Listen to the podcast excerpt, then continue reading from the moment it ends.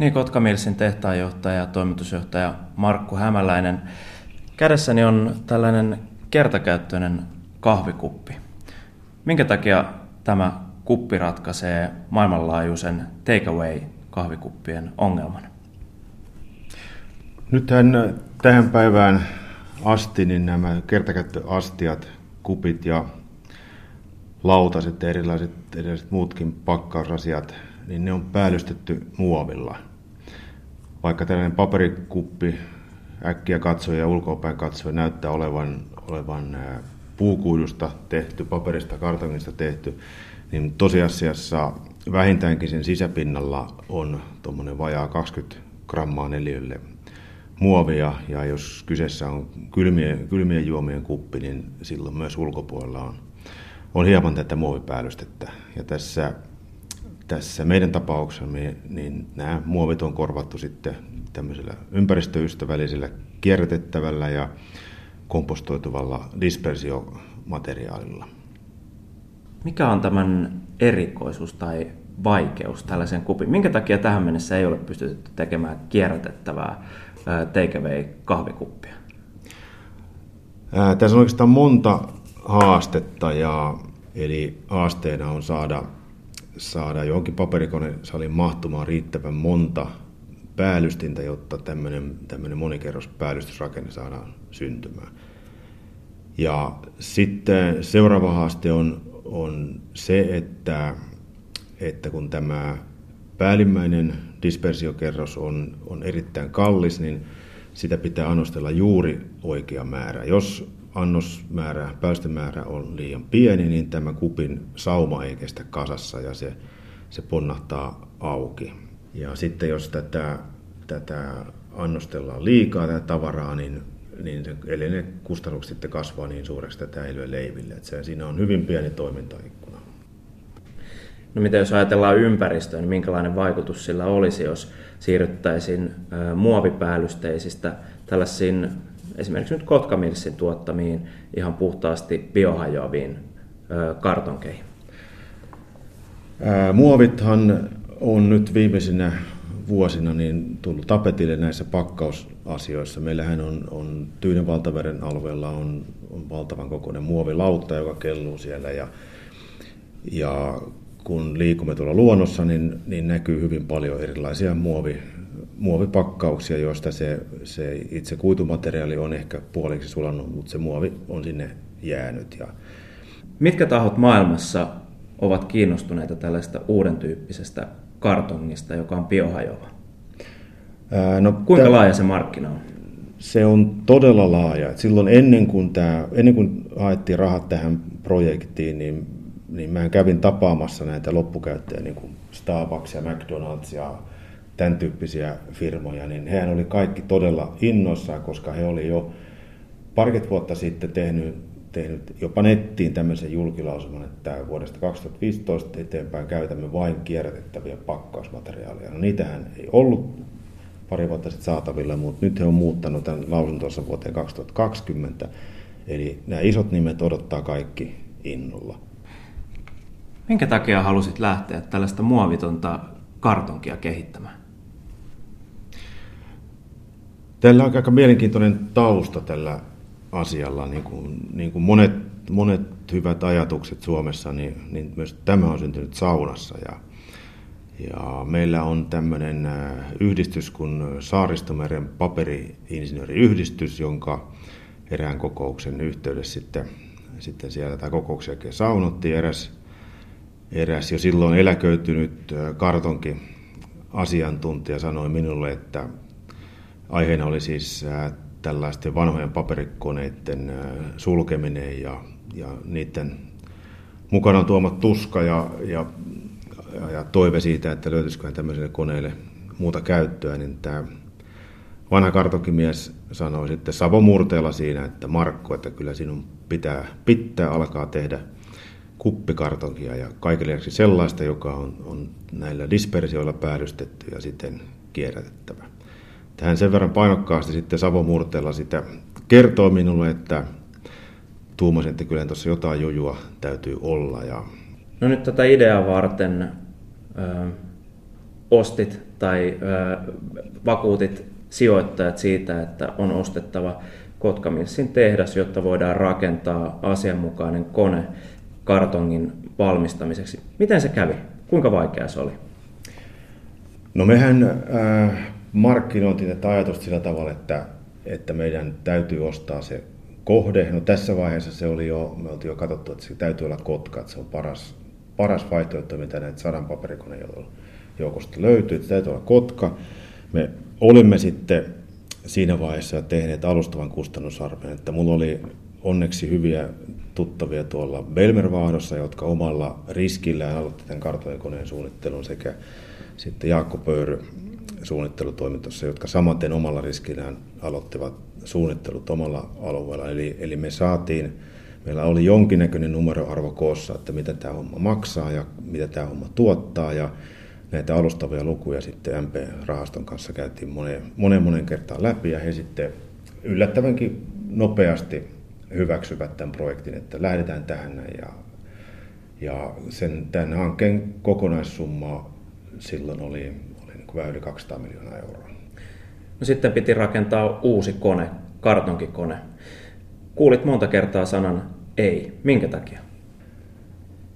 Tämä, tämä kartonkimaailmassa tämän, tämän sanan ei kuulee kyllä ihan, ihan tasan joka suunnasta. Että se on, mulla on siis noin varmaan 30 vuoden kokemus paperiteollisuudesta ja muutaman vuoden kokemus kartonkiteollisuudesta ennen tätä Kotkaa, mutta, mutta mä olen aina luullut, että nämä paperi, paperi-ihmiset on vähän, vähän niin kuin hitaita ja jähmeitä ja, ja ainoa kehitystoiminta, mitä on tehty, on, että paperi pitää olla vähän kiiltävämpää, vähän vaaleampaa. Ja kartonkimaailmassa taas tilanne on semmoinen, että kun, kun kartonkonetta suunniteltiin, minä ja tämä mun kaveri Fille Sundholm, joka on nyt täällä meidän tuotantojohtaja, niin hän on, hän on innokas kartonkoneen suunnittelija, hän esitteli paljon ideoita eri kartonkikoneen tekijöille ja aina kun oli joku muu kuin semmoinen, jota ei ollut jo 50 vuotta pyöritetty, niin kartonkikoneen suunnittelija että ei käy. Tuollaista ei voi rakentaa. Sitten kun lähdettiin käynnistämään sitä, niin, niin kysyttiin neuvoa ja sitten me palkattiin muutama muutama hyvä kartonkone, kartonkin tekijäihminen, mutta sitten kun maailmalta vähän kyseli neuvoa, että mitä pitäisi tehdä, niin nämä, nämä meidän ajatukset tyrmättiin aivan täysin. Ei noin voi tehdä, kyllä ei, ei onnistu. Että nyt, nyt meni pieleen. Sitten kun lähdetään kehittämään niitä tuotteita, niin ei, ei tätä, ei, ei tämmöistä voi kehittää, että ensin meillä pitää olla kokemuksia asiakkaalta. Sitten kun sitten sanoa, että, sanoa, että mutta ihan asiakkaalta ei saa kokemuksia, jos ei tee koeajoja ja toimita koetuotetta. Niin, mutta ei kyllä meidän täytyy ensin olla kokemuksia asiakkaalta.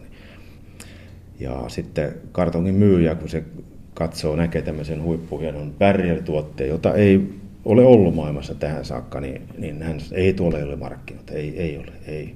Sitten kun kysyy, että miksi ei ole markkinoita, kun ei semmoista ole, niin ei, ei ole markkinoita. Että ei, ei, ei kuulu, kuuluu kartonkin maailmassa kyllä tosi usein, että joskus olenkin sanonut, että nämä kartonkin klusterin kuuluvat ihmiset on kyllä kaikkien, kaikkien konservatiivien äitejä. Pelissä oli parisataa miljoonaa työpaikat Kotkassa ja idea, jonka vuoksi olit pistänyt pääsi pantiksi. Ja nyt tässä pöydällä on tämä kuppi, niin miltä tuntuu? Tämähän tuntuu erittäin hyvälle, että, että suurin jännitys tässä oli se, että saatiin se kone pyörimään ja ja että vastoin näiden, näiden kartonkikonservatiivien epäilyjä, niin tuo koneen, laatu, koneen tekemän kartonkin laatu oli erittäin hyvä heti alusta saakka, että meidän häm, tai hämmästyytimme kaikki, kun meillä oli jo lokakuussa myytävä laatu, kun kone käynnistyi heinäkuun lopulla. Kyllähän, tämä, kyllähän tämä tosi hyvä hetki on, että tässä on jo niin viimeiset pari kuukautta nukkunutkin ihan hyvin, mitä ei tapahtunut moneen vuoteen.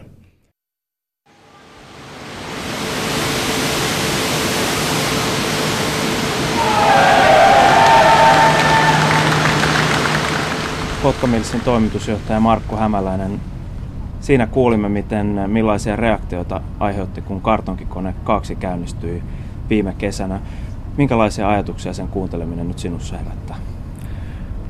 Täytyy myöntää, että olen kyllä tätä filmiä katsellut aika monta kertaa se lämmittää aina yhtä paljon. oli se, se oli hieno, tunteikas hetki kaiken sen valtavan työn jälkeen, mitä sen eteen oli tehty monta vuotta. Siis ei pelkästään tämä projekti aika puolitoista vuotta, vaan kaikki, kaikki ne valmisteluineen varmaan, varmaan viisi vuotta. Nyt me olemme täällä pääkallopaikalla. Tämä on ohjaamo. Täällä on työntekijä työn touhussa ja tässä on kaksi konetta meidän edessä. Vähän strategisia mittoja nyt tuosta kartonkikone kakkosesta. Yli 200 metriä pitkä. Kuinka paljon se tuottaa tavaraa parhaimmillaan?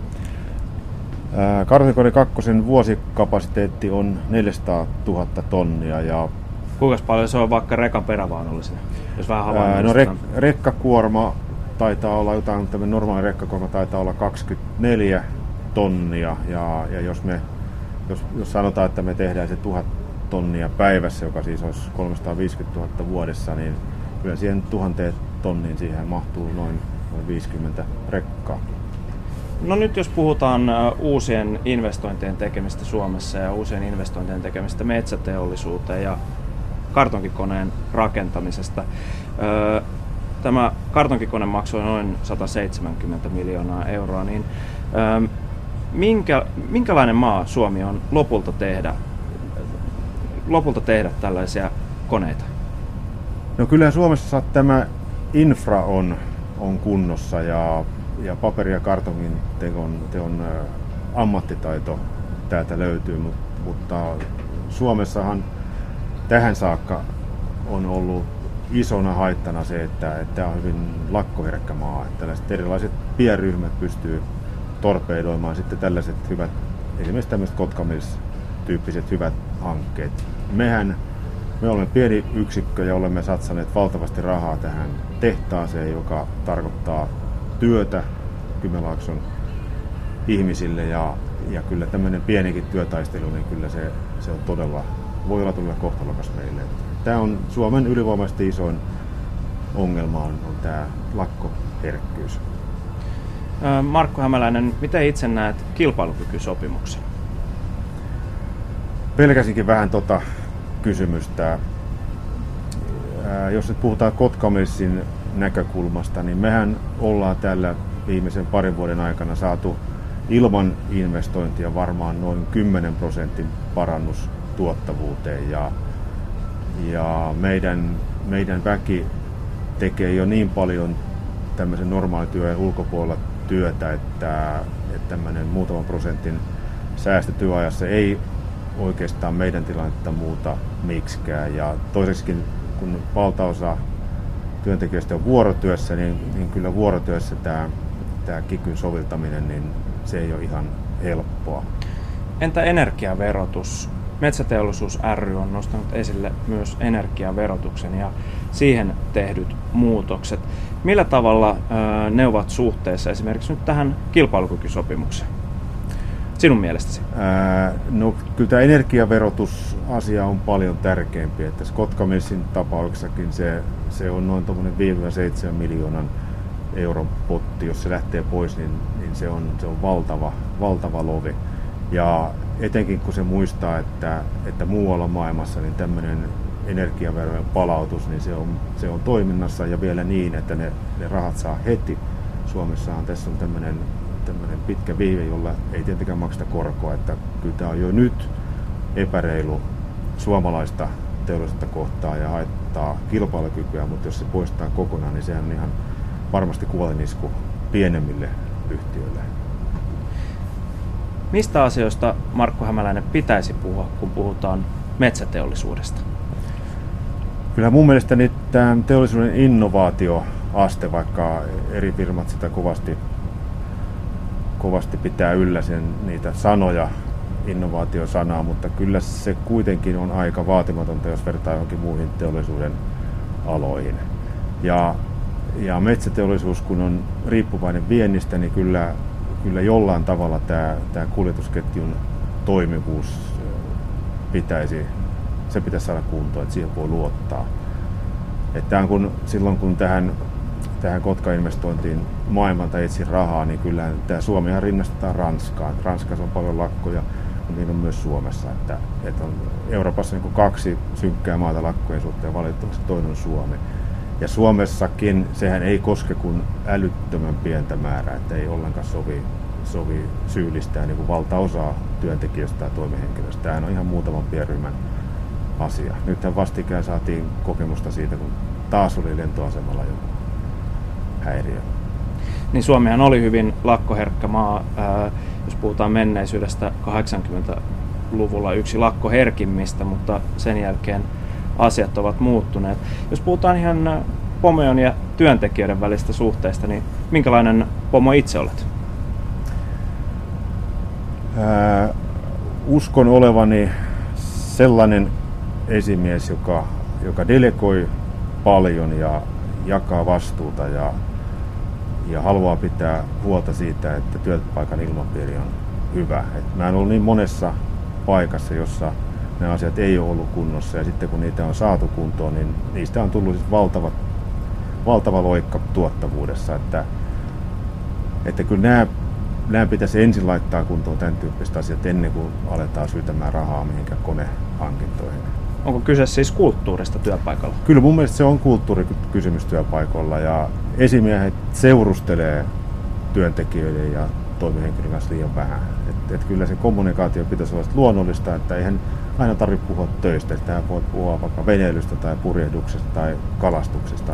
Niinhän mäkin teen näiden kavereiden kanssa.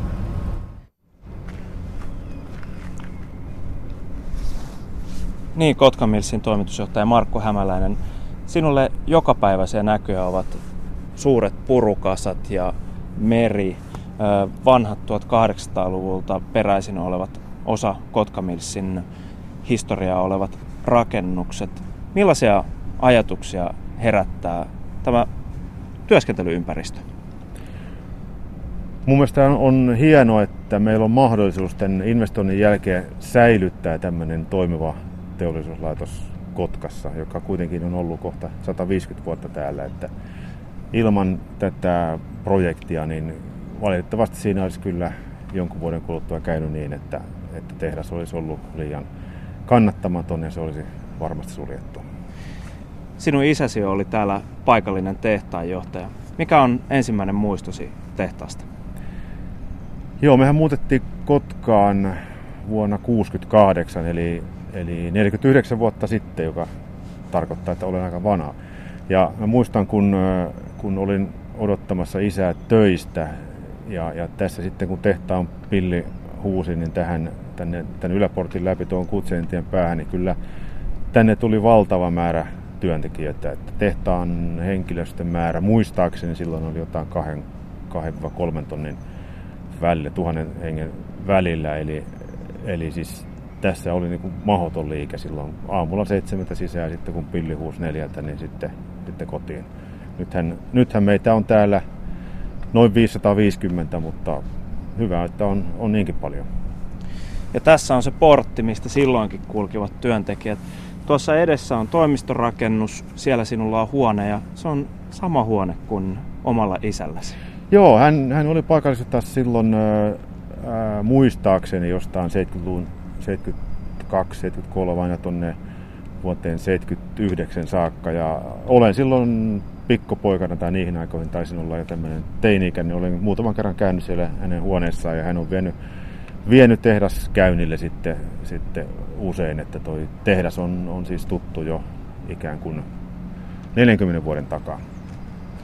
Kuinka tärkeää se on sinulle jatkaa sitten tehtaan toimintaa?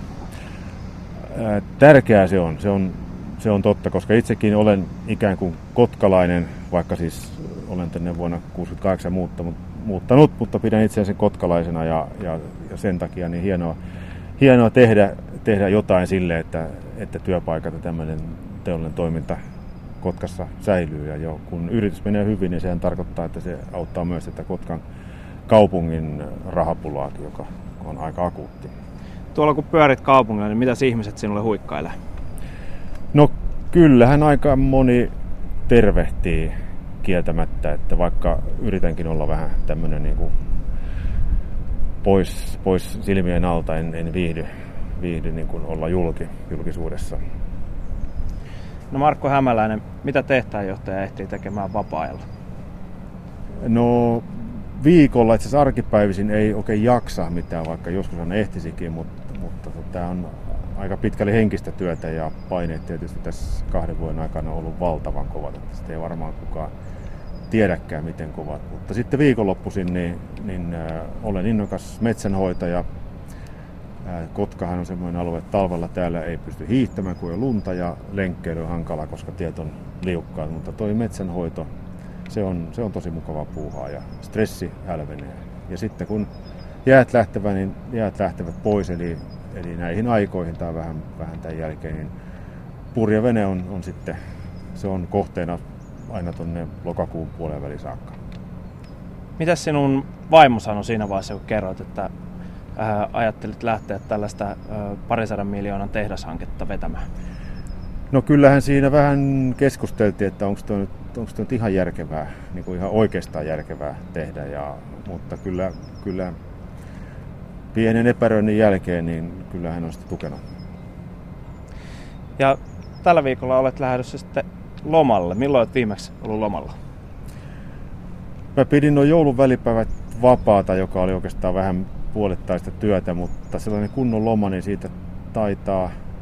Se oli edellisessä kesänä, eli, eli tuommoinen vajaa kaksi vuotta sitten. Että viime kesänä suurin osa meistä ei vetänyt lomaa, kun tuo kone starttasi. Mutta mut kyllä sen huomaa, että, että kyllä ihminen tarvii lomaa, että, että työkyky ja työinto säilyy. Tämä on ihan hyvä aikaa tulee tämän, tämän viikon hiihtolomaan. Vielä halusin kysyä siitä, että minkälaisia terveisiä tai ajatuksia haluaisit lähettää niille ihmisille, jotka, joilla on olemassa semmoinen idea, keksitty kaverin kanssa tai siellä saunassa tai muhittelee omassa päässään, mutta ei ole vielä aloittanut sen toteuttamista. Mistä kannattaa lähteä liikenteeseen?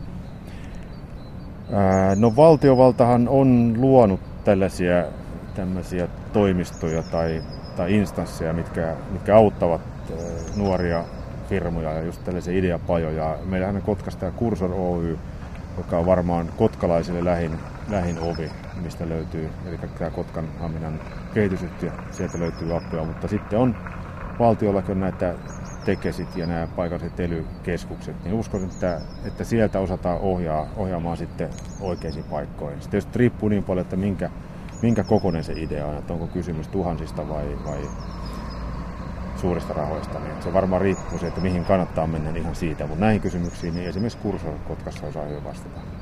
Eli äh, apua ja tukea kannattaa hakea? Ilman muuta jo. Yksin, yksin näitä ei saa eteenpäin. Se on ihan, ihan selvä asia. Mullakin, mulla ei tosin ollut, no Kursor kieltämättä oli, oli kyllä tässä niin kuin hyvin alkuvaiheessa mukana, josta kiitokset heille, mutta, mutta mun tämä pääasiallinen apuvoima koostui sitten tämmöisistä seniori metsäteollisuusihmisistä, jotka, jotka tietysti tiesi, että mistä suunnasta kannattaa hakea ja jotka, jotka sitten ottivat yhteyttä näihin mahdollisiin rahoittajiin. Et, et kyllä pitää olla joku, jos, jos on joku vanhempi kollega tai, tai seniori siltä alueelta, jossa tämä, johon tämä keksintö liittyy, niin tällaiset vanhat kollegat, niin kyllä ne, ehkä ne päihittää vielä nämä valtion, valtion toimistotkin.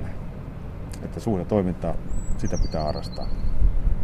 Kiitos Markku Hämäläinen. Kiitos.